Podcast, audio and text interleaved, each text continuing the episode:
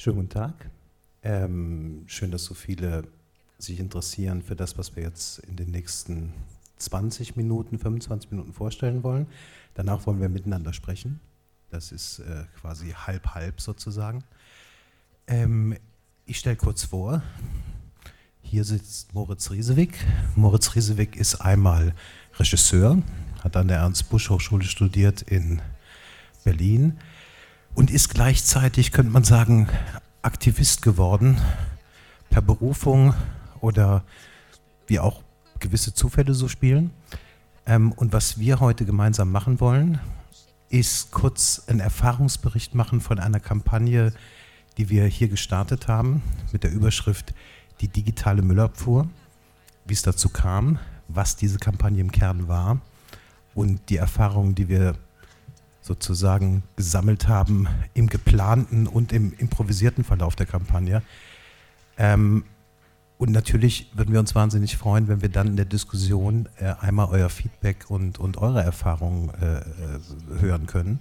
Darf ich fragen, wer macht Kampagnen von euch? Aha, okay, also ist gut, gut, gut die Hälfte, mal mindestens. Das heißt, sitzen viele mit Erfahrung hier im, im Raum.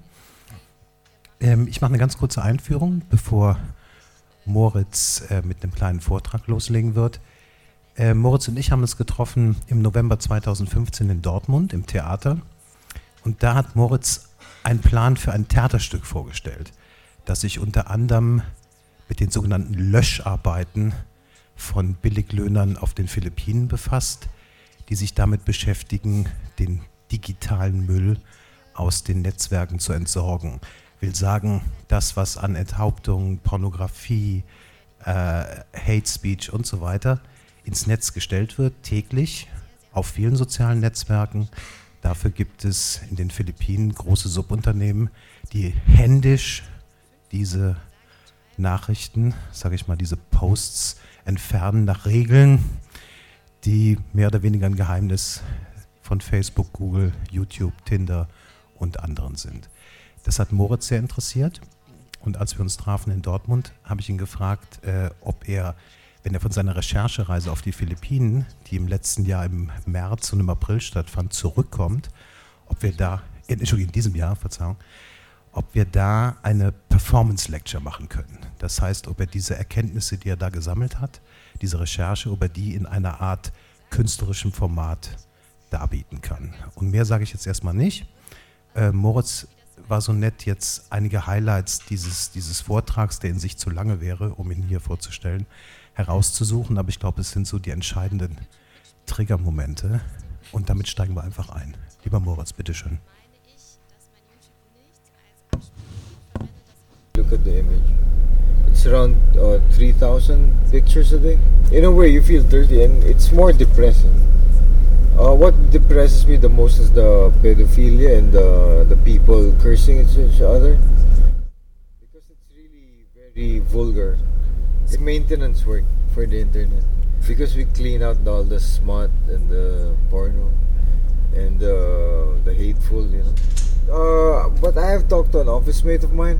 She said uh, because she did content moderation also for uh, another company Converges, I think. She said she she worked there for two years, and she saw things that are worse. Uh, what she told me uh, was uh, she saw videos of children having sex with adults. I mean, these pedophiles they have a community. She said, and they share these videos. And there's like a cloud storage or something. That's where they upload and they download those videos. Die Stimme, die wir gerade gehört haben, stammt von einem Content Moderator, so nennen sich diese Löscharbeiter, die vorwiegend auf den Philippinen für Outsourcing-Unternehmen arbeiten, die dann wiederum Facebook, YouTube, das ja zu Google gehört und äh, Twitter und andere soziale Netzwerke ähm, bedienen. Ähm, es gibt sehr viele von ihnen. Es gibt keine genauen Zahlen darüber, weil das eine komplett verschlossene Industrie ist. Ähm, diese Outsourcing-Unternehmen und die sozialen Netzwerke selber betreiben große Anstrengungen, dass nichts von dieser Arbeit an die Öffentlichkeit dringt. Also das reicht so von Codewörtern, die sie benutzen, um zu verbergen, dass es sich um den Facebook-Kunden handelt in diesem Unternehmen, ähm, über strengste Sicherheitsvorkehrungen und absolute Non-Disclosure Agreements, also die äh, dürfen dann mit niemandem sprechen über ihre Arbeit, nicht mal mit der eigenen Familie, äh, geschweige denn irgendwelchen anderen Außenstehenden und eben auch uns nicht. Das hat die Recherche recht schwierig gemacht. Ähm, und wir waren jetzt mittlerweile den zweiten Monat dort und ähm, es hat erst am Ende dieser zweiten Recherchereise ähm, so richtig geklappt, ähm, länger auch mal mit ähm, solchen Arbeiterinnen und Arbeitern ins Gespräch zu kommen. Und wir werden nachher noch ein bisschen was darüber erzählen, was wir jetzt vorhaben mit diesen Aufnahmen, die wir dort äh, gemacht haben, aber dazu eben später mehr. Ähm, vielleicht zunächst mal die Frage an euch, wer von euch hätte gedacht, dass so eine Arbeit, also dieses Löschen, Aussortieren von Fotos und Videos, die nicht angemessen sind für Facebook und Co., äh, dass das von Menschen gemacht wird. Wer hätte das immer gedacht? Okay. äh, schon immer oder so innerhalb des letzten Jahres jetzt rausgefunden? Letzt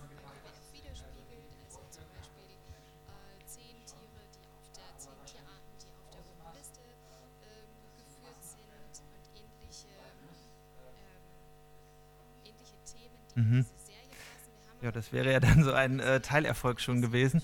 Ähm, ich habe zumindest immer gedacht, das wird von Algorithmen gelöst. Also ich habe immer gedacht, die schicken einfach so eine Bilderkennungssoftware darüber, über die Bilder, die dort hochgeladen werden und ähm, die kann dann automatisch äh, Pornografie rausfiltern oder Gewalt ähm, in den Bildern erkennen, keine Ahnung, über Blutfluss oder irgendwelche anderen Körperflüssigkeiten im Bild und so. Ich dachte, dass es, ich habe immer diese naive Vorstellung gehabt, dass das einfach so funktioniert, vollautomatisch. Und wenn wir uns jetzt aber mal so ein paar Bilder angucken, wie dieses zum Beispiel, dieses Beispiel, dann erkennt man ja schon, dass es sehr schwierig ist, für eine so vollautomatisierte Software zu erkennen und zu unterscheiden zwischen Kunst und Pornografie zum Beispiel. Ähm, hier haben wir jetzt so eine bunte Mixtur an Beispielen erotischer Art, vielleicht auch für manchen pornografischer Art ähm, und künstlerischer Art. Es ist eben nicht genau auseinanderzuhalten und es kommt immer auf den Kontext an, in dem ein Bild erscheint. Und deshalb braucht es den Menschen, zumindest bisher noch ähm, und wohl auch vielleicht noch lange Zeit, ähm, um diesen Kontext mit zu berücksichtigen und auch zu berücksichtigen, für wen sind diese Inhalte gedacht also es wird jetzt mittlerweile auch immer mehr unterschieden zwischen nationalen Gepflogenheiten, also dieser große Traum von wir schaffen einheitliche Richtlinien für die ganze Welt, der zerbröckelt so langsam, weil sich Facebook immer mehr äh, nationalen äh, Gepflogenheiten und Gesetzgebungen unterordnen muss. Aber es ist eben auch allgemein sehr schwierig, da zu unterscheiden. So, hier zum Beispiel mal ein jüngst äh, populär gewordenes Beispiel äh, im Zuge dieser Erdogan-Affäre ähm, für so eine Frage, ob das jetzt eher der Kunstgeschichte zuzuordnen ist oder ob das ähm, äh, schwerste Pornografie ist. So, das sind ähm, so äh, Community Standards, wie sie dann übersetzt äh, wurden für die Arbeiter, dass die sich danach richten können. Also so Kriterien, nach denen aussortiert werden soll, sind einmal geleakt worden ähm, vor ein paar Jahren und dann im Netz gelandet, das, was wir hier sehen. Und ähm, da finden sich schon teils sehr absurde Dinge. Also das reicht dann irgendwie so vom Ohrenschmalz, der rausgesucht werden muss, weil das ja zum, zu den Körperflüssigkeiten gehört und damit verstörend ist. Ähm, natürlich, alle kennen diese, diese Beispiele mit äh, der weiblichen Brust. Das hat jetzt Facebook mittlerweile wieder zurückgezogen. Jetzt sind weibliche äh, Brüste dann in dem Moment, wo es sich um stillende Mütter handelt, dann doch in Ordnung. Und also Facebook rudert da die ganze Zeit. Also es gibt ganz viele äh, ganz viele Neuerungen, fast wöchentlich. Ähm, absurdes Beispiel hier, ähm, dass äh, die, äh, im Sinne der türkischen Regierung ähm, die Landkarte von Kurdistan nicht dargestellt werden darf.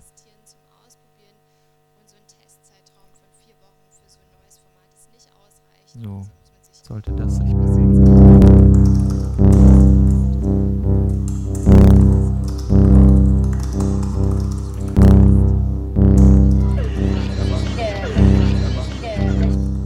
Wissen muss über die Philippinen ist, dass die schon äh, seit Jahrzehnten ein beliebtes Endziel für den analogen Giftmüll aus aller Welt ähm, waren. Also ähm, gab es extrem viele äh, Beispiele dafür, dass wir, also äh, europäische Länder, Kanada war auch ganz weit vorne, äh, da so Sondermüll hin verschifft hat, äh, der dann dort ähm, entsorgt wurde. Also Elektromüll, giftiger Müll teilweise, der sich dann so am Stadtrand so aufhäuft. Das macht es natürlich äh, noch perverser, dass jetzt mittlerweile der menschliche Giftmüll dorthin verschifft wird. Also genau der digitale Müll, der äh, so täglich von Menschen unserer Gesellschaft mitproduziert wird und dann sich über Facebook verbreitet. Genau, und hier sehen wir dann so, wie weit die Schere eigentlich auseinandergeht in Manila. Also ganz viele Malls, ähm, reinliche Kulisse, Retortenstädte, wo dann teilweise diese Firmen auch angesiedelt sind. Und auf der anderen Seite der Stadt daneben der, äh, die Mülllager. So, ich kann das jetzt alles nur anreißen, weil der Vortrag insgesamt eine Dreiviertelstunde dauerte. Das ist so eine Firma, äh, eine Outsourcing-Firma, ein Beispiel von mehreren. Ähm, diese Firma arbeitet, wie wir ja da sehen können, für Tinder und sortiert ähm, für die Bilder ähm, aus, die dort hochgeladen werden. Mittlerweile ist auch Periscope dazugekommen. Ich weiß nicht, wer das kennt, das ist ja diese Livestreaming-App. Das macht es natürlich nochmal komplizierter, also live zu live darauf zu reagieren, was dort gestreamt wird. Also da sitzen tatsächlich auch Menschen vor, die haben dann teilweise so ein Vorfilter, also die, es gibt ja, ich weiß nicht, wer das kennt, Foto-DNA ist so ein Beispiel für so eine Bilderkennung, die äh, benutzt werden kann, um schon mal sofort zu sortieren, wo äh, nackte Haut im Bild erkennbar ist. Aber es muss eben alles nochmal von ähm, realen, von, von Menschen ähm, gesichtet werden. So, hier ein Werbevideo dieser Firma.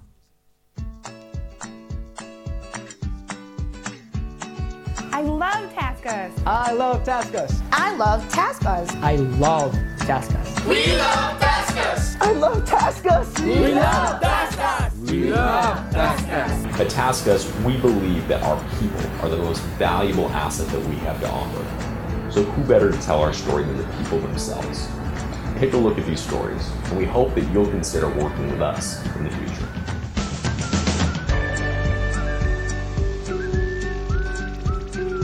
Sind ähm, täglich mehrere tausend Bilder, die die sich anschauen müssen, Fotos, My favorite Videos. part about working at Taskus is definitely the people.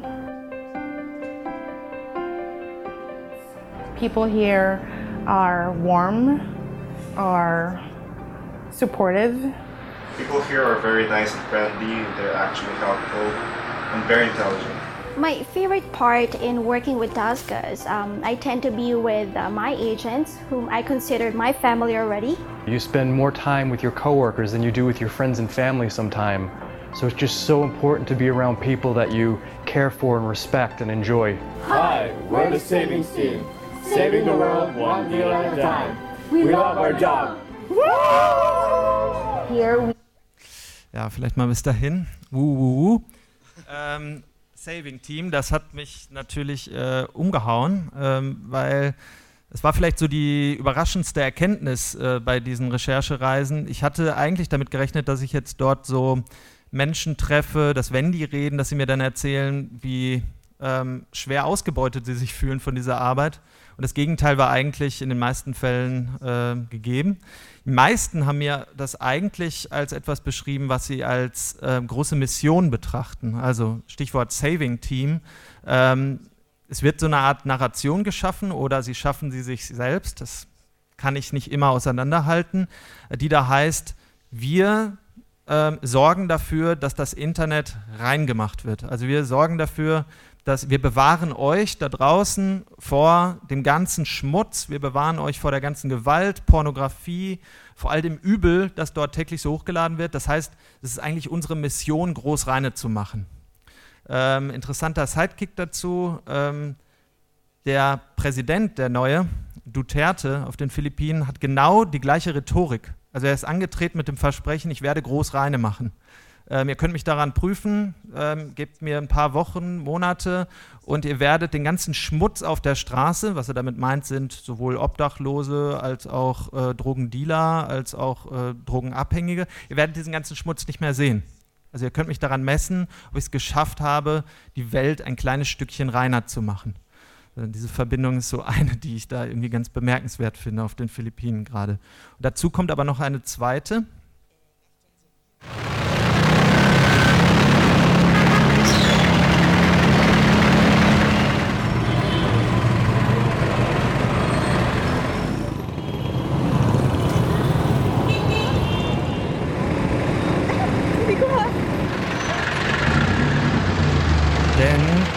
Philippinen sind zu 95 Prozent ähm, katholisch.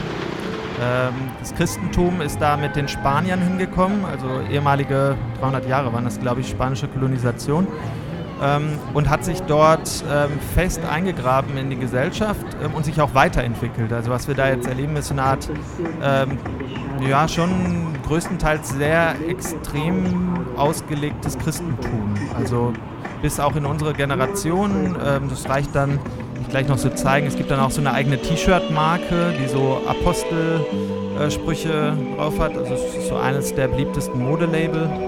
Und das, das wird täglich zu Karfreitag veranstaltet, wo sich Menschen tatsächlich ans Kreuz nageln lassen, ähm, um zu zeigen, ähm, ja, wir machen es wie Jesus, also wir opfern uns für die Sünder der Welt. Und vielleicht mit diesem Bild, ich will das mal stehen lassen, ähm, würde ich gerne nochmal den Bogen spannen zu dieser Arbeit. Denn das, was die da sagen, also wir machen groß reine, wir sorgen dafür, dass wir die äh, Sünden der Welt aus dem Netz fischen, das lässt sich natürlich ähm, wunderbar verknüpfen mit diesem Bild von, wir opfern uns auf für die Sünde. Also wir tun es eigentlich genauso wie Jesus, ähm, der da gesagt hat, ich opfer meinen Leib ähm, jetzt ist die Frage, ob die da so direkt ihren Leib opfern, aber es ist ja natürlich schon eine Art von äh, psychischer Unversehrtheit, die dort geopfert wird. Ich könnte jetzt. Müssten sie, ne? Genau. Aus mehreren Gründen. Genau. Ähm, jetzt müsste man da länger drüber sprechen und ich müsste auch einige äh, O-Töne äh, vorspielen der Psychologin. Also wen das interessiert, das, äh, der Mitschnitt der Lecture, der steht auch äh, noch im Netz. Nur kurz zusammenfassend, ähm, was eine Psychologin, die ähm, von einem dieser ähm, Outsourcing-Unternehmen angestellt äh, worden ist, um dort die ähm, Mitarbeiter zu betreuen, was die uns gesagt, erzählt hat, ähm, das ist, dass viele unter Appetitlosigkeit leiden, dass viele ähm, Libido-Verluste haben, also mehrfach erzählt von Leuten, die einfach am Abend, wenn sie nach Hause kommen, keine Lust mehr haben auf Sex und dergleichen. Ist ja auch nachvollziehbar, wenn man sich den ganzen Tag schwerste Pornografie hat reinziehen müssen. Ähm, ja, bis hin zu ähm, Trauma-ähnlichen Symptomen. Also es lässt sich ja im Einzelnen auch nicht mehr ganz auseinanderhalten, ob das jetzt ein Trauma ist, ob das eine posttraumatische Belastungsstörung ist, wie bei einem Soldaten nach Kriegseinsätzen. Es scheint auf jeden Fall in diese Art, in diese Richtung zu gehen. Ähm, übelste Folgen. Ähm, und diese Psychologin die kann denen dann auch im Grunde nicht weiterhelfen. Also wir haben gefragt, was sie ihnen dann rät, äh, wenn sie solche ähm, Symptome entwickeln. Und ihre Antwort war, naja, sie sagt denen immer, sie sollen Distanz einnehmen zu der Arbeit und am besten ein Hobby zulegen. So viel dazu. So, das ist diese äh, erwähnte T-Shirt-Marke, die dort äh, großen Anklang findet. Und hier so ein Beispiel, ähm, wie auch diese Outsourcing-Unternehmen das ganz gezielt nutzen. Also hier sehen wir gerade so einen Priester, der ein neues Büro einweiht von ähm, so einer IT-Firma. Ähm, wird dann zusammen gebetet.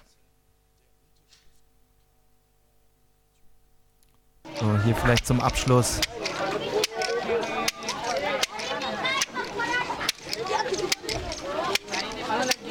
Das ist ähm, ein Geißelungsritual, das dort ähm, jedes Jahr aufgeführt wird.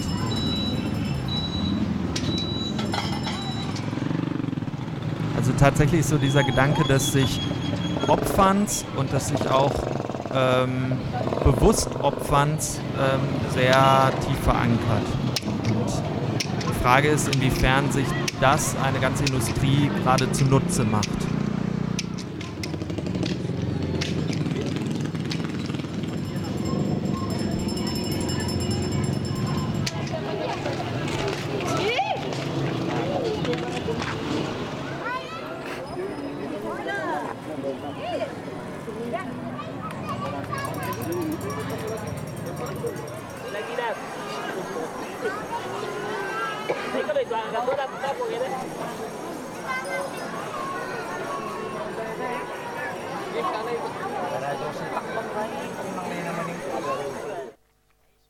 Ja, ähm, ich glaube, das so als kurzer, schneller Überblick über das, was wir da gerade recherchieren. Ähm, würde ich nochmal wieder an dich. Ja, danke dir, Moritz, äh, für, für den kurzen Einblick. Und wie gesagt, das Ganze ist auch in Länge. Die Republika-Version und die Version der Böll-Stiftung sind beide auf YouTube zu sehen. Ich stecke jetzt einmal kurz um.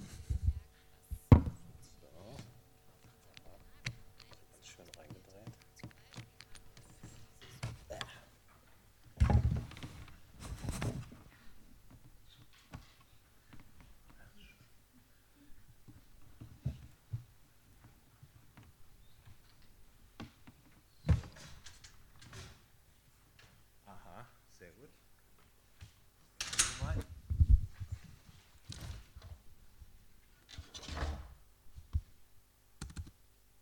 Hm. Ja, gewusst wie. Achso, du siehst gar nicht. Ja, ja. Entschuldigt, Tech, technische, technische Mängel. Nee, nee, ich, ich, muss, ich muss nur was sehen, dann geht's. Eine Sekunde. Nee, das ist ein bisschen umständlich. Einen Moment. Ah. Ihr seht schon, Referent für Kultur und neue Medien. ähm, hm. Ich, ich, ich habe ich hab keinen Bildschirm hier, ich sehe nichts. Das ist alles. Bitte? Äh, äh, du, ich möchte einmal äh, auf, auf meine erste Folie kommen, aber dazu müsste ich hier was sehen. Ja, ja, ah. ja, aber ich muss es ja hier, ich muss es ja hier sehen. Ihr seht, Live-Hilfe, genau.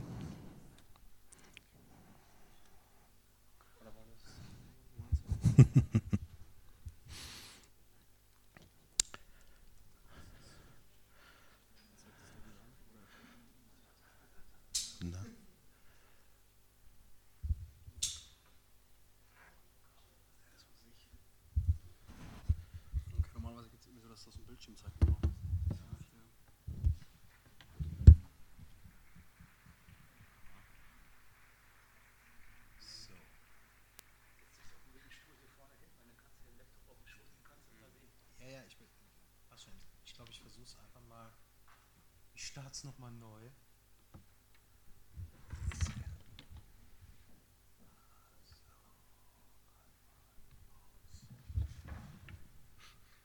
Tut mir wahnsinnig leid, ihr merkt schon, aber ich muss einmal.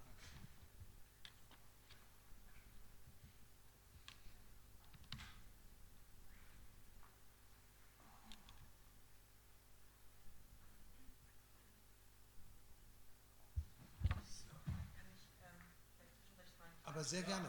Das, das passt gerade. Ich kümmere mich hier um und. Äh, Ich bin ein bisschen zu spät gekommen, deswegen sorry, äh, wenn das schon aufgetaucht ist. Aber ich finde es ganz spannend, ähm, fände es ganz spannend zu hören, was haben, was haben die denn, ähm, also die Leute, die, die dort gearbeitet haben, äh, neben diesem Selbstverständnis von ähm, ich tue was Gutes, ähm, inwiefern haben sie denn das reflektiert, dass sie sich damit selber nichts Gutes tun? Ja, das reflektieren die schon. Also die, die sagen zum Beispiel, die benutzen dann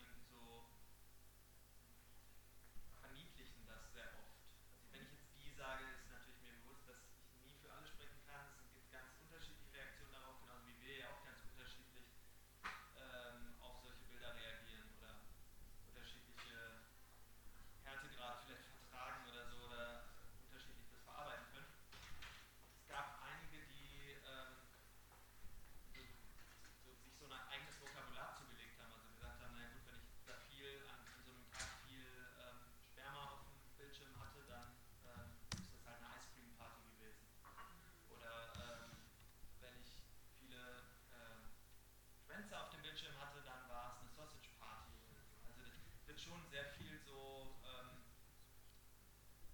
runtergespielt. Ähm, Bahamas, das ich auch schwer, ich will mir da gar nicht anmaßen, was das jetzt ist, weil ähm, ich glaube, man muss da auch schon beachten, es gibt auch ein anderes Verständnis von, wie viel ähm, rede ich, spreche ich über mich selbst persönlich. Also ich glaube, dass so sich und seine psychische Situation zu reflektieren, ist auch was kulturell sehr unterschiedlich vorkommendes. Also ich glaube, in Europa sind wir da anders äh, drauf als in Asien allgemein und dann gibt es vielleicht nochmal in Südostasien auch nochmal einen anderen Umgang damit. Und ähm, ich kann nur sagen, aus meiner Beobachtung war es so, dass die meisten nicht gerne über sich sprechen so, und, und nicht so gerne oder das nicht für so wichtig halten, dass man so reflektiert, wie es einem selbst geht. So, also das war erstmal was Ungewohntes. So. Ich müsste da, ich will jetzt deinen. Nein, da gar nicht. Ich, äh, nee, da, da, steigen wir auch gleich äh, sofort danach wieder drauf ein. Äh, vielleicht jetzt direkt Anschluss. Moritz kam zurück mit diesem Filmmaterial, von dem ihr einen Teil gesehen habt. Und wir hatten so zehn Tage Zeit, bis eine Veranstaltung hier in der Böll-Stiftung stattfinden sollte, eben eine solche Performance Lecture. Und das heißt, wir haben versucht, dann in, in zehn Tagen den Text herzustellen, plus die Bilder, etwa ein Vortrag von 40 Minuten, plus minus. Ähm, aber ich springe mal ein, eine Stelle zurück, weil uns natürlich interessiert hat, jetzt mit all diesen Erkenntnissen aus, aus Manila und aus den Philippinen, wie lässt sich daraus jetzt eine Kampagne machen, die das Bewusstsein über diese Löscharbeiten verändert. Das heißt, wie können wir das anstellen, dass wir A, das Thema sauber framen und zweitens wirklich einen Effekt erzielen, sowohl bei einer Bewusstseinsänderung wie auch einen politischen Effekt. Wie kann das gehen? Ähm, okay, ihr seht, das war so unser, unser Bildframe. Das heißt, wir haben so das, das Löschding sozusagen ins, äh, ins Visier genommen. Das ist sehr, sehr oft übernommen worden medial, interessanterweise. Äh, speziell diese beiden Bilder. Dann haben wir entschieden, wir versuchen diese Performance Lecture an verschiedenen Orten in naher zeitlicher Folge äh, zu spielen. Sprich, wir hatten drei Termine. Ähm, am 26. April sind wir hier aufgeschlagen und haben das geframed als, sage ich mal, politisch-wissenschaftlichen Diskurs mit einer Debatte. Also Moritz hat seinen Vortrag gemacht, dann hatten wir eine Wissenschaftlerin aus Kanada eingeladen, die einzige Wissenschaftlerin, Sarah T. Roberts, die ganz speziell zu den sogenannten Content-Moderatoren forscht, die auch selber schon in Manila war und die hier sozusagen die wissenschaftliche Unterlage geliefert hat in dem Vortrag. Und danach hatten wir die Debatte mit Sarah T. Roberts, Moritz und einer Vertreterin der Zivilgesellschaft, in dem Fall Geraldine de Bastion von der Digitalen Gesellschaft, um auch die Forderung einer Zivilgesellschaft zu diesem Thema Löschen auf den Tisch zu bringen. Mit anderen Worten, also quasi journalistischer äh, äh, Input in künstlerischer Form, wissenschaftlicher Vortrag und zivilgesellschaftliche Forderungen, um erstmal einen sehr runden äh, Aufschlag zu machen. Bei der Republika, logischerweise, ist das Publikum, ich denke, ihr kennt äh, die Konferenz alle, gehe ich davon aus, war natürlich der Frame eher aktivistisch-journalistisch. Das heißt, da hat Moritz die äh, Lecture stark gekürzt auf 25 Minuten, um die wirklich auf den politischen Kern runterzubrechen. Ähm, und dann sind wir zum Berliner Theatertreffen gegangen. Wieder ein ganz anderes Milieu, also natürlich das Milieu der Theaterfans in, in, in Berlin und darüber hinaus. Und äh, da war der Schwerpunkt eher, wie kann man solcherlei journalistische und Rechercheerkenntnisse wiederum in Theaterstück umbauen. Das war dann auch der Diskursteil, nachdem wir die Lecture vorgestellt haben. Ähm, was hatte das zur Folge? Äh, ach so, genau. Ich wollte noch einmal ganz kurz zurück auf den Titel, äh, die digitale Müllabfuhr. Ursprünglich wollten wir die Sache nennen äh, CCM-Arbeiter auf den Philippinen, also Commercial Content Moderators auf den Philippinen. Das war äh, ein Titel, den Sarah T. Roberts für einen Artikel gewählt hatte, wo sie diese ganzen Vorgänge, die Moritz eben kurz angerissen hat, beschreibt. Und dann haben wir überlegt, wie müssten wir jetzt einen Titel finden, einen Frame finden, der wirklich klickt, also der auch richtig klickt im, im, im, im Bewusstsein unseres Zielpublikums. Und da haben wir erstmal überlegt, okay, auf der einen Seite ist dieser Begriff des Mülls, der tauchte äh, als Frame auf bei Sarah, äh, die beschreibt, wie äh, physischer Müll, also eben dieser Sondermüll auf die Philippinen transportiert wird. Ihr habt eben in den Bildern gesehen, viel Elektromüll, was ja schon so eine Zwischenform ist zum Digitalen sozusagen, also Keyboards, alte Rechner und so weiter. Und dann haben wir die Verbindung gemacht zum virtuellen Müll. Also sozusagen, wie, wie kommen wir in diese Vorstellungswelt äh, äh, von Müll herein? Und dann der zweite Frame war die Internet-Löscharbeiten sozusagen als Passionsgeschichte, als Martyrium für, von denjenigen zu erzählen, die das ausführen müssen. Ja. Und es gab, wie gesagt, lediglich zu dem Thema vier wesentliche Artikel in sechs Jahren.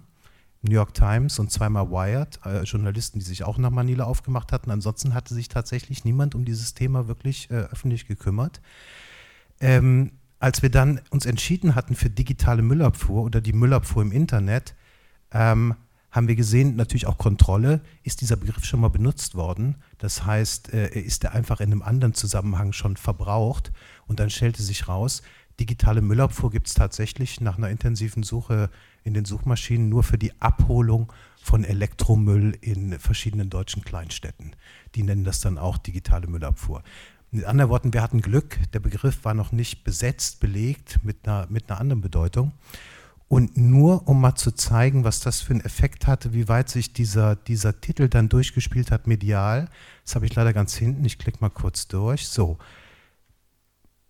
Insgesamt erschienen zu, dieser, äh, erschienen zu diesem Thema und zu Moritz Vortrag äh, über äh, 50 Medienartikel, TV, Radio, Fernsehen und so weiter.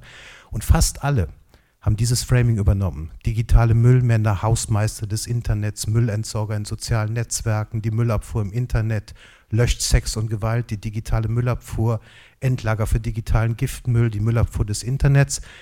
Also das war, war für uns natürlich eine unglaubliche Erfahrung, dass ein, ein Frame, den wir uns überlegt und gesetzt haben, dass der tatsächlich äh, headline-fähig ist. Ja, und dass der dann auch immer wieder neu aufgerissen und, und kopiert wurde.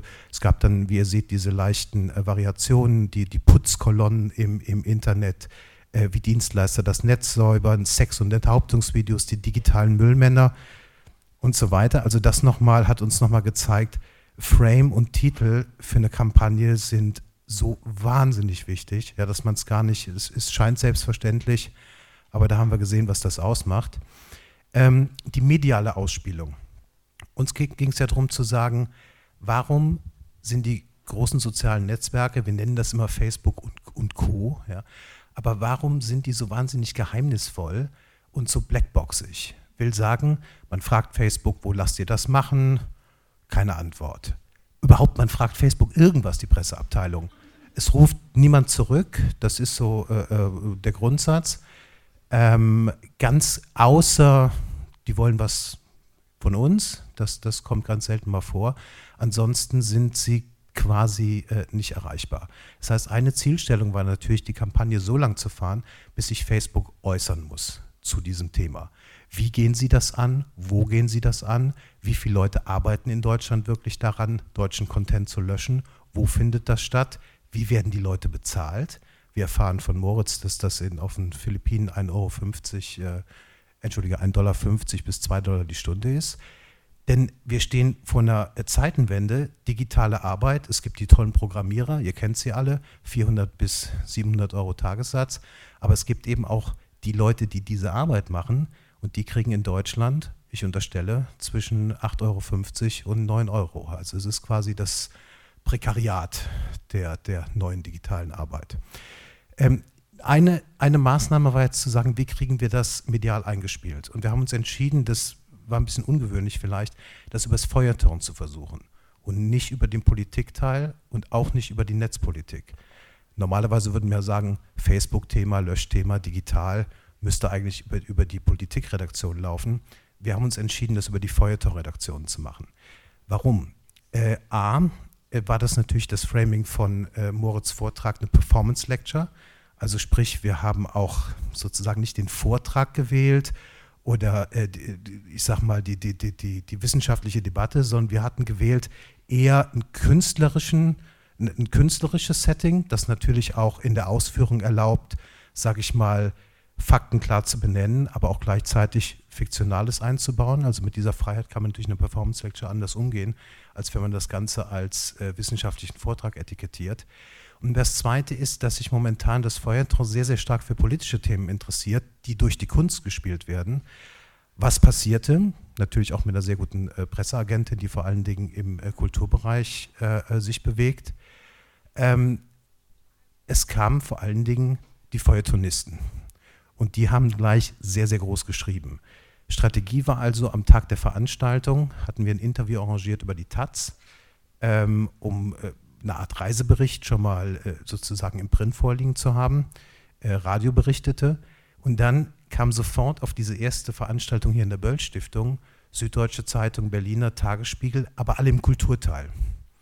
Bei der zweiten Runde, das heißt bei der Ausspielung äh, auf der Republika, äh, kam, dann, kam dann dazu, Entschuldigung, bei der dritten, äh, einmal internationale Presse, das heißt, dann ging das nach Österreich, in die Schweiz und nach Frankreich. Das heißt, das ist natürlich der Vorteil auch von einer Veranstaltung wie der Republika, dass es über einen nationalen Rahmen hinausgeht, einfach weil das Presseinteresse auch, auch dort äh, international ist. Die Republika war so freundlich, uns in den Medienslot zu platzieren. Das heißt, das ist der allererste Slot am ersten Tag. Neben Panama Papers und, und anderen journalistisch wichtigen Dingen spielt die Republika natürlich auch die Themen nach vorne raus, von denen sie möchte, dass die medial sofort äh, äh behandelt werden. Das heißt, da hatten wir Glück, dass wir in diese erste, in diese erste Riege mit reingegangen sind, mit dem Vortrag und mit dem wissenschaftlichen Vortrag. Dann gab es einen Nachklapp dazu. Da sieht man wieder vor allen Dingen die Kultur, die Kulturformate äh, des Fernsehens sind da drauf gegangen. Das heißt Dreisat Kulturzeit, äh, ZF Aspekte. Die, äh, als Jugendthema wurde das stark gespielt über Z und, und Bento. Äh, und die Süddeutsche ist dann sogar in die Recherche gegangen. Das heißt, die Süddeutsche hat einen zweiten sehr großen Artikel veröffentlicht, wo sie aufgrund dieser Erkenntnisse bei Facebook und bei den bei der sogenannten Koalition gegen Hassbotschaften, die Facebook selber ins Leben gerufen hat, nachgefragt hat, wie es denn da wirklich so aussieht mit dem Engagement und was da tatsächlich stattfindet. Das heißt, es fühlten sich auch äh, Journalisten wirklich bemüßigt, die Sache nicht nur zu berichten, sondern auch ihr weiter nachzugehen. Und dann gab es eine letzte, vorerst letzte, fünfte Runde, äh, und das hat zu tun, glaube ich, mit Moritz selber, wenn ich das sagen darf. Ja, dass natürlich die Personalisierung auf Moritz, ich sag mal, junger Regisseur, der nach Manila fährt und selber rausfindet, äh, wie die Dinge stehen, dass das dazu führte, dass du auch eingeladen wurdest, eben von ZDF, Frühstücksfernsehen, RTL 2. Also ich sag mal, es war dann aber so ein bisschen die, die Personality-Schiene. Auf der anderen Seite die Möglichkeit, in all diesen Kanälen weiter diese Botschaft auch entsprechend äh, senden zu können. Lustigerweise hat die FAZ vor fünf Tagen einen Artikel veröffentlicht, der sich liest, als wäre einen Tag nach der Veranstaltung geschrieben worden. Lag ein bisschen länger, aber ist da auch noch mit reingekommen. Jetzt hängt es wieder. Sag mal, was ist los? Aha, genau. Das ist nur eine kleine Geschichte. Äh, das haben wir natürlich so mitgedacht immer. Wie kriegen wir noch mehr Distribution hin? Äh, einmal haben wir natürlich die Lecture Performance selber und den wissenschaftlichen Vortrag äh, aufgenommen. Republika hat dasselbe nochmal getan. Und interessant war, dass dadurch, dass wir direkt online waren, also quasi am nächsten Tag, dass die Verweildauer der Leute, die das angeschaut haben, und das Video ist immer in 45 Minuten, äh, über 50 Prozent war. Das heißt, äh, also diejenigen, die von euch auch über YouTube arbeiten, wissen, normalerweise ist 45 Minuten tödlich ja, als, als, als Länge. Aber hier war es tatsächlich so, dass äh, im Schnitt äh, Leute fast die Hälfte jeweils der Videos angeschaut haben. Äh, die Republika hat das dann äh, entsprechend äh, auch, auch publiziert, sodass wir relativ zügig im etwa zwei Wochen nach der Erstausstrahlung auch schon sehr große Zugriffsraten äh, übers, übers Netz hatten, über YouTube. Genau, politischer Effekt, ich komme zum Ende. Ähm, das passierte jetzt etwa 14 Tage nach der Veranstaltung.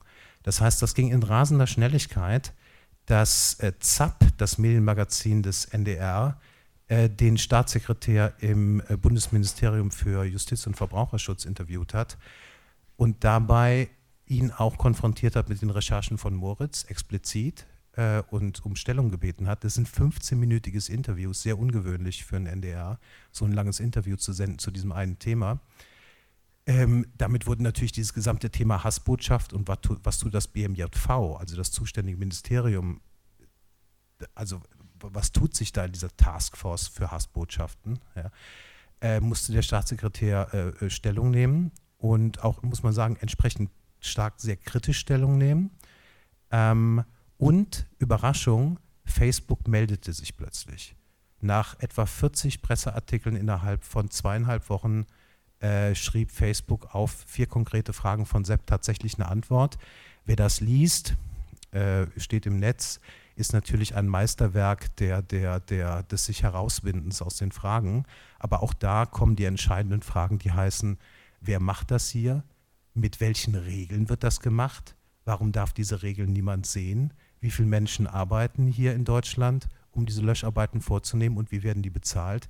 Die Fragen sind bis heute unbeantwortet, aber man kann sagen, Facebook bekommt momentan viel mehr Druck. Viel mehr Druck in der Öffentlichkeit. Ähm, letzter Stand war, es gab eine Pressekonferenz im BMJV vor zwei Wochen äh, mit den inzwischen amerikanischen, europäischen Vertretern von Facebook und von YouTube, respektive Google, äh, die ebenfalls Stellung nehmen mussten. Es sind jetzt Regulierungen für die Löschung angekündigt. Das heißt sozusagen, die Drohkulisse wird, wird, wird stärker gegenüber den sozialen Netzwerken zu sagen, äh, so geht es nicht mehr. Es stellte sich übrigens bei dieser Pressekonferenz raus, da waren, fand ich sehr geschickt vom BMJV, 622 Hassbotschaften absichtlich platziert worden in verschiedenen sozialen Netzwerken. Die Studie steht im, im Netz beim BMJV. Ähm, und dann wurde einfach geprüft, nachdem die gefleckt wurden, wie viel werden gelöscht und wie viel bleiben stehen. Und da stellte sich zum Beispiel bei YouTube raus, äh, von 10 wurde 1 gelöscht. Bei Facebook waren es immerhin 4,6 von 10 innerhalb äh, äh von 24 Stunden. Aber man merkt, äh, ich sag mal, die öffentlichen Bekundungen, wie viel da getan wird und das Tatsächliche klafft immer noch weit auseinander. Ähm, genau. Und jetzt wollte ich noch einmal zu Moritz rübergehen, bevor wir in die Diskussion gehen. Ähm, wie geht das jetzt weiter? Das heißt, bis zum gewissen Punkt haben wir gelernt, war das planbar? Also wo spielt man das aus? Wie kann man diese, eine solche Art von Kampagne starten? Aber inzwischen ist das eine gewisse Improvisation, kann man sagen. Ja? Ähm, weil man sich natürlich, weil man merkt, irgendwann fließt einem das Narrativ aus der Hand. Auf der anderen Seite haben sich eben äh, äh bei Moritz unterschiedliche Partner und Organisationen gemeldet, um diesen Stoff eben nicht nur in der Performance Lecture auszuspielen, sondern als Radiohörspiel, als Dokumentarfilm, als Buch, als Theaterstück. Ja, Moritz, vielleicht willst du ein paar Worte dazu sagen. Mhm. Ähm, ja, genau. Also es wird ein, ich werde ein Buch schreiben für den DTV-Verlag. Ähm, das wird nächstes Jahr äh, im Herbst erscheinen. Ähm, wir machen, ich mache ein Theaterstück in Dortmund mit dem Schauspiel Dortmund zusammen, wo wir nochmal wieder eine andere, ähm, also das Buch zum Beispiel, das wird ein politisches Sachbuch, aber auch mit der Freiheit, auch so solche Links, wie ich versucht habe, in der Lecture aufzumachen, also hin zur Kunstgeschichte oder hin zu Analogien, ähm, zu sowas wie dem analogen Giftmüll, der da landet, ähm, auch zu fragen, warum gerade da, warum landet denn, warum wird diese Arbeit nicht an andere Billiglohnstandorte auf der Welt, an die man so denkt, äh, verlagert. Also wie spielt so eine ähm, spielt die Religion und die Ausnutzung der Religion und die Ausnutzung der Ideologie mit rein. Das sind so Themen, die ich versuchen werde in dem Buch ähm, ähm, unterzubringen. Ähm, Im Theaterstück geht es dann eher Richtung, ähm, ja, glaube ich, mehr Richtung äh, Tiefenbohrung, also eher so zu, zu gucken, ähm, was man auf einer Metaebene ähm, vielleicht zu diesem Thema sagen kann. Also was heißt das eigentlich, ein Bild anzugucken? Oder ähm, was, wie viel Reinlichkeit wollen wir eigentlich so in unserer digitalen Öffentlichkeit äh, herstellen? Also wie, wie sauber wollen wir es eigentlich haben? Oder was passiert eigentlich, wenn es dann kippt? Und wo kann sowas wie so ein übersteigertes Sauberkeitsempfinden dann auch fast so einen, so einen normierenden, faschistischen Charakter kriegen? Also siehe, siehe Duterte gerade. Ähm, das zum einen oder ähm, auch so die Frage, was heißt es eigentlich, angerührt zu werden im digitalen Zeitalter? Also Anrührung, die man nicht mehr körperlich sichtbar äh, bekommt, sondern die ähm, über die Augen als Rezeptoren stattfindet ähm, und wo die Schäden vielleicht viel weniger ähm, offensichtlich sind, ähm, weil sie sich erst über eine, einen langen Zeitraum ereignen. Ähm, dann der Dokumentarfilm, äh, das wird auch ein äh, Dokumentarfilm, der freier äh, werden soll. Wir sind da ähm, gerade bei einer ähm, Produktionsfirma ähm, unter Vertrag gekommen, bei den Gebrüder Beetz ähm, hier in Berlin und entwickeln jetzt mit denen zusammen einen ähm, Langfilm, der wahrscheinlich bei Arte nächstes Jahr zu sehen sein wird oder womöglich auch im Kino, das wissen wir noch nicht so ganz. Ähm, genau, und dann machen wir ein Hörspiel, was ich als Medium besonders spannend finde in dem Zusammenhang, weil der das Eigentliche dieses Themas, also das Bild, ähm, im Hörspiel gerade wegfällt. Ähm, ich bin noch sehr gespannt, was wir da machen. Ähm, das weiß ich noch nicht so ganz, aber ist natürlich irgendwie eine ganz gute Herausforderung.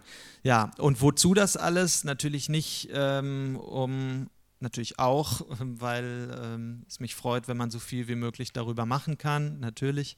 Aber ähm, wir hoffen eben auch, dass wir einen Bündeleffekt schaffen. Also wenn wir nächstes Jahr ähm, mit diesen ganzen verschiedenen Formaten ähm, nochmal rauskommen, ähm, hoffen wir, dass wir dann noch einmal die Aufmerksamkeit dafür auch besonders hoch kriegen. Also zum Beispiel bei dem Dokumentarfilm geht es auch darum, dass der nicht nur in Deutschland gezeigt werden soll und ähm, das Buch vielleicht auch übersetzt werden soll oder so. Also insofern hoffen wir, dass wir nochmal so einmal einen richtig großen äh, Bündeleffekt hinbekommen und in dem Zusammenhang dann zum Beispiel auch was ganz konkret tun können für ähm, die Arbeiter und Arbeiterinnen dort vor Ort. Also es gibt zum Beispiel eine junge ähm, Gewerkschaft, die sich da jetzt gerade gründet ähm, in Manila, ähm, die sich konkret um Leute in diesem Bereich kümmern will, also im Bereich ähm, äh, Outsourcing, ähm, Berufe im digitalen Bereich.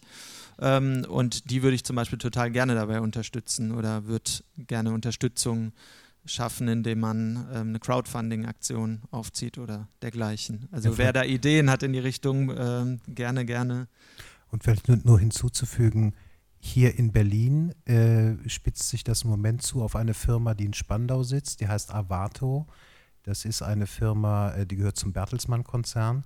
Äh, die ist von Facebook, das ist auch durch den Spiegel bekannt, beauftragt, äh, eben solche Löschungen vorzunehmen.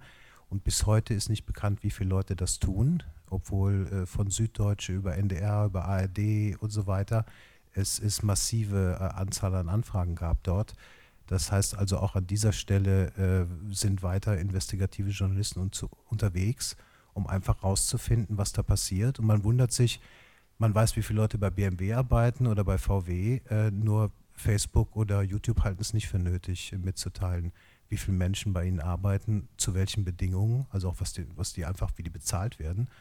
Ähm, und das ist uns weiterhin auch ein, ein Anliegen jetzt in, in, in Deutschland, da dran zu bleiben, das rauszufinden. Aber jetzt mal Stopp, weil ich glaube, die Zeit schlägt an und ich sehe äh, Menschen, die kommentieren wollen, was fragen wollen. Ich sammle ganz kurz erst, damit alle auch reden können. Äh, du natürlich. Darf ich ganz kurz nur Handzeichen, dass ich kurz sehe, wer. Eins, Eins, zwei, drei, vier, fünf. Und das Einzige, was ich bitten würde, ist vielleicht eine, eine gewisse Prägnanz, dann, dann, dann kann, können, können alle noch sprechen. Bitte schön.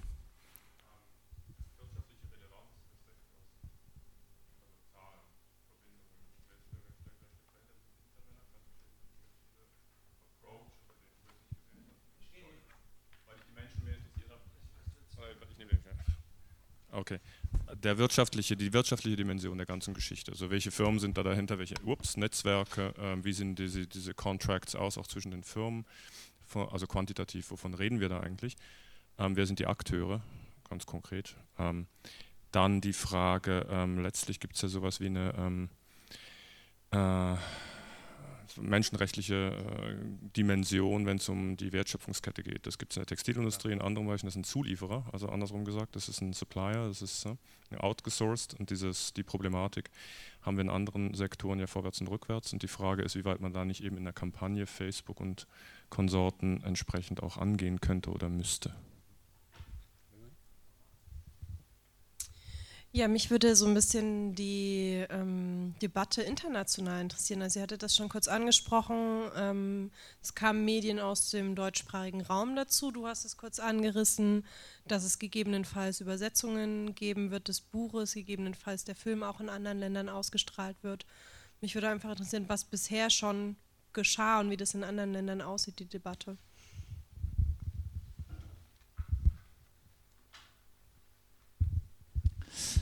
Ja, wenn ich mir äh, jetzt diese ähm, Darstellung angucke von der Kampagne, äh, dann habe ich so ein bisschen das Gefühl, dass vielleicht eure politischen Forderungen gar nicht so ähm, äh, konkret waren und dass dadurch das vielleicht ein bisschen die öffentliche Debatte entgleist ist von dem, was ihr eigentlich, was eigentlich euer Anliegen war und wir jetzt an äh, die Debatte sich wieder total darum dreht, äh, die löschen nicht genug, ah, da gibt es zu viel Hassrede und äh, die müssen eigentlich mehr löschen. Also führt es dann am Ende dazu, äh, dass auf die Subunternehmer noch mehr Druck gemacht wird, noch schneller zu arbeiten.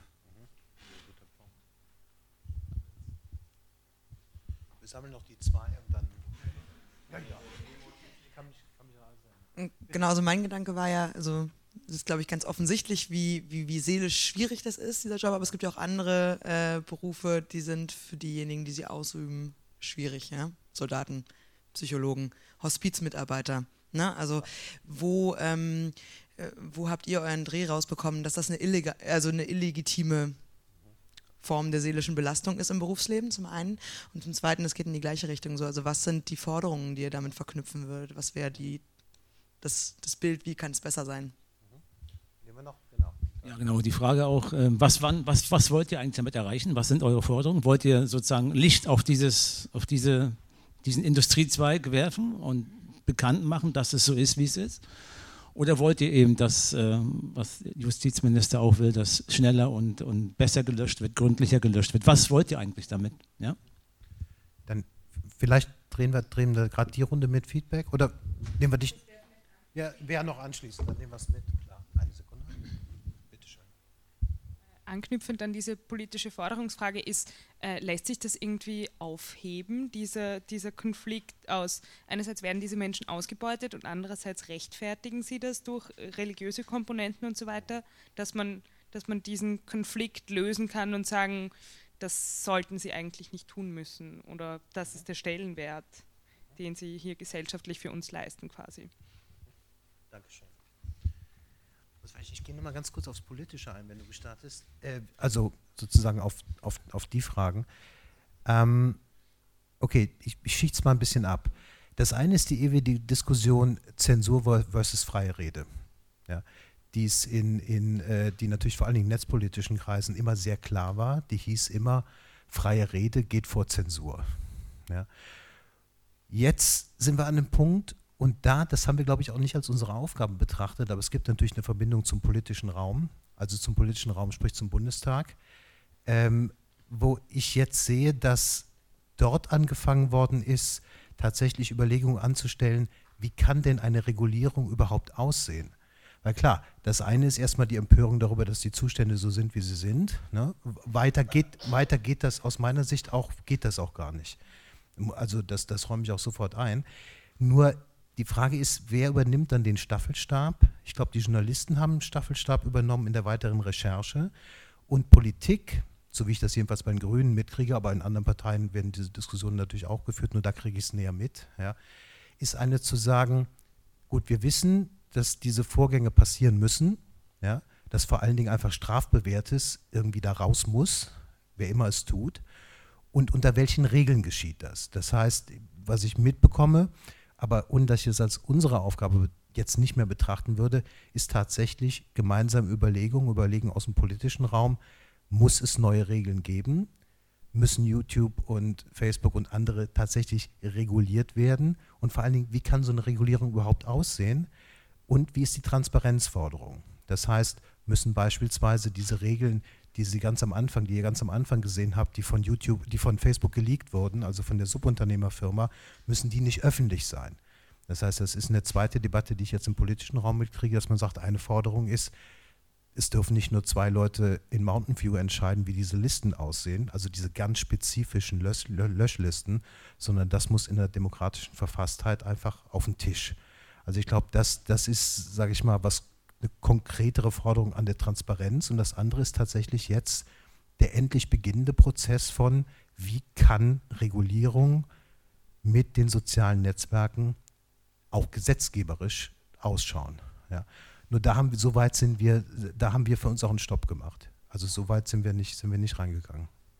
Absolut. Ähm, Wo magst du Mhm. vielleicht zum, zum, äh, zum Internationalen, zur, zur Ausspielung? Du erst politisch, oder? Nee, nee. Nee, also genau, was, was ich als ähm, oder was mich politisch am meisten interessiert an dem Thema ist, glaube ich, ähm, wir haben es jetzt gerade mit einem, wir haben es nicht mehr mit einer privaten Firma zu tun, ähm, deren Kunde man werden kann oder nicht. Ich glaube, so langsam sind wir wirklich an dem Punkt angelangt, dass dieses Unternehmen und der Einfluss dieses Unternehmens auf Gesellschaft so groß geworden ist, dass wir so eine Art äh, Kippmoment erleben. Also wer nicht mehr auf Face wer nicht auf Facebook ist, der bekommt Probleme. Das ist so. Also wer irgendwie vorkommen möchte in der Gesellschaft, ähm, der muss in diesem Netzwerk in irgendeiner Form präsent sein. Also es gibt sicherlich immer Ausnahmen und so. Äh, mit viel Anstrengung schafft man das bestimmt auch, ähm, trotzdem noch vorzukommen, aber es ist sehr erschwert. Und das ist doch ein Moment, wo Facebook und erst recht durch solche Einbettungen von Medien, äh, also Zeitungen, die dann nur noch über Facebook oder vorwiegend über Facebook ähm, ähm, rezipiert werden, ähm, Facebook, die selbst das selbst Content produziert, ähm, Facebook Live, die zu Berichterstattern aus aller Welt werden und so weiter. Das ist doch so ein Moment, wo man sich klar machen muss, okay, das wird jetzt eigentlich die digitale Öffentlichkeit schlechthin. Und in so einem Moment sind wir meiner Ansicht nach definitiv aufgerufen, mitzubestimmen und dafür zu sorgen, dass das demokratisiert wird, was dort erscheint und was nicht. Also wenn wir heute über Framing gesprochen haben, ähm, dann und, und, vieles andere mehr, was Kampagnen machen betrifft, dann geht es ja auch darum, Dinge auf, also sichtbar zu machen, Dinge ähm, präsent zu machen. Und das, was da nicht vorkommt, das existiert dann einfach für viele Menschen auch nicht mehr. Das heißt, es ist keine Lappalie, ob etwas gelöscht wird oder nicht. Also es geht nicht nur darum, wie viel Nacktheit wollen wir jetzt oder wollen wir nicht, sondern es geht darum, was hat Existenzberechtigung in der digitalen äh, Gesellschaft. Und ich finde, das muss, dafür müssen wir eine Art demokratische Regelung finden, in Zukunft vielleicht auch erstmal utopisch erfinden, wie wir uns darüber weltweit verständigen können. Weil ich finde, diese Utopie, Menschen weltweit zu vernetzen, die muss irgendwie erstmal überleben. Also da, da, das darf man erstmal nicht aufgeben, glaube ich. Ja, ich habe gerade ein Zeichen gekriegt von draußen, dass es schon die nächste Session geht. Äh, ganz kurz zu der internationalen Ausspielung noch ein letzter Satz, äh, bevor ich verabschiede, ist, ähm, wir haben festgestellt, Moritz war auch in Sarajevo bei einer Netzkonferenz, um das vorzustellen, auch in Wien. Ähm, es ist in Europa ganz an ganz unterschiedlichen äh, Ständen.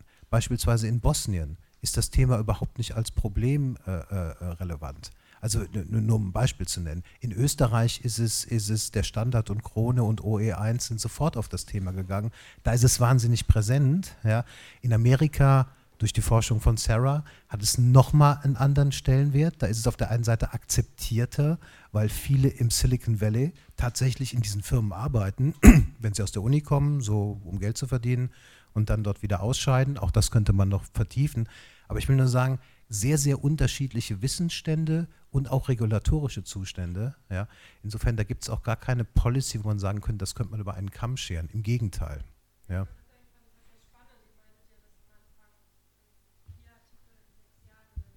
So ist es. Und wir haben es wir scharf recherchiert, äh, zweimal Wired, einmal New York Times, 2010, sehr guter Artikel, äh, wie in Iowa die Agrikultur niedergeht und dafür solche Content-Farmen, äh, entschuldige, Content-Moderationsfarmen aufgebaut werden. Ja.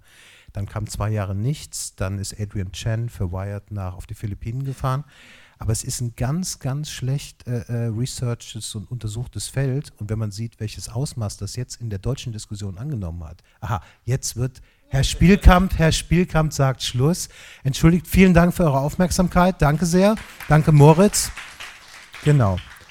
Und jetzt geht's weiter mit Matthias Spielkamp. Matthias, komm rein.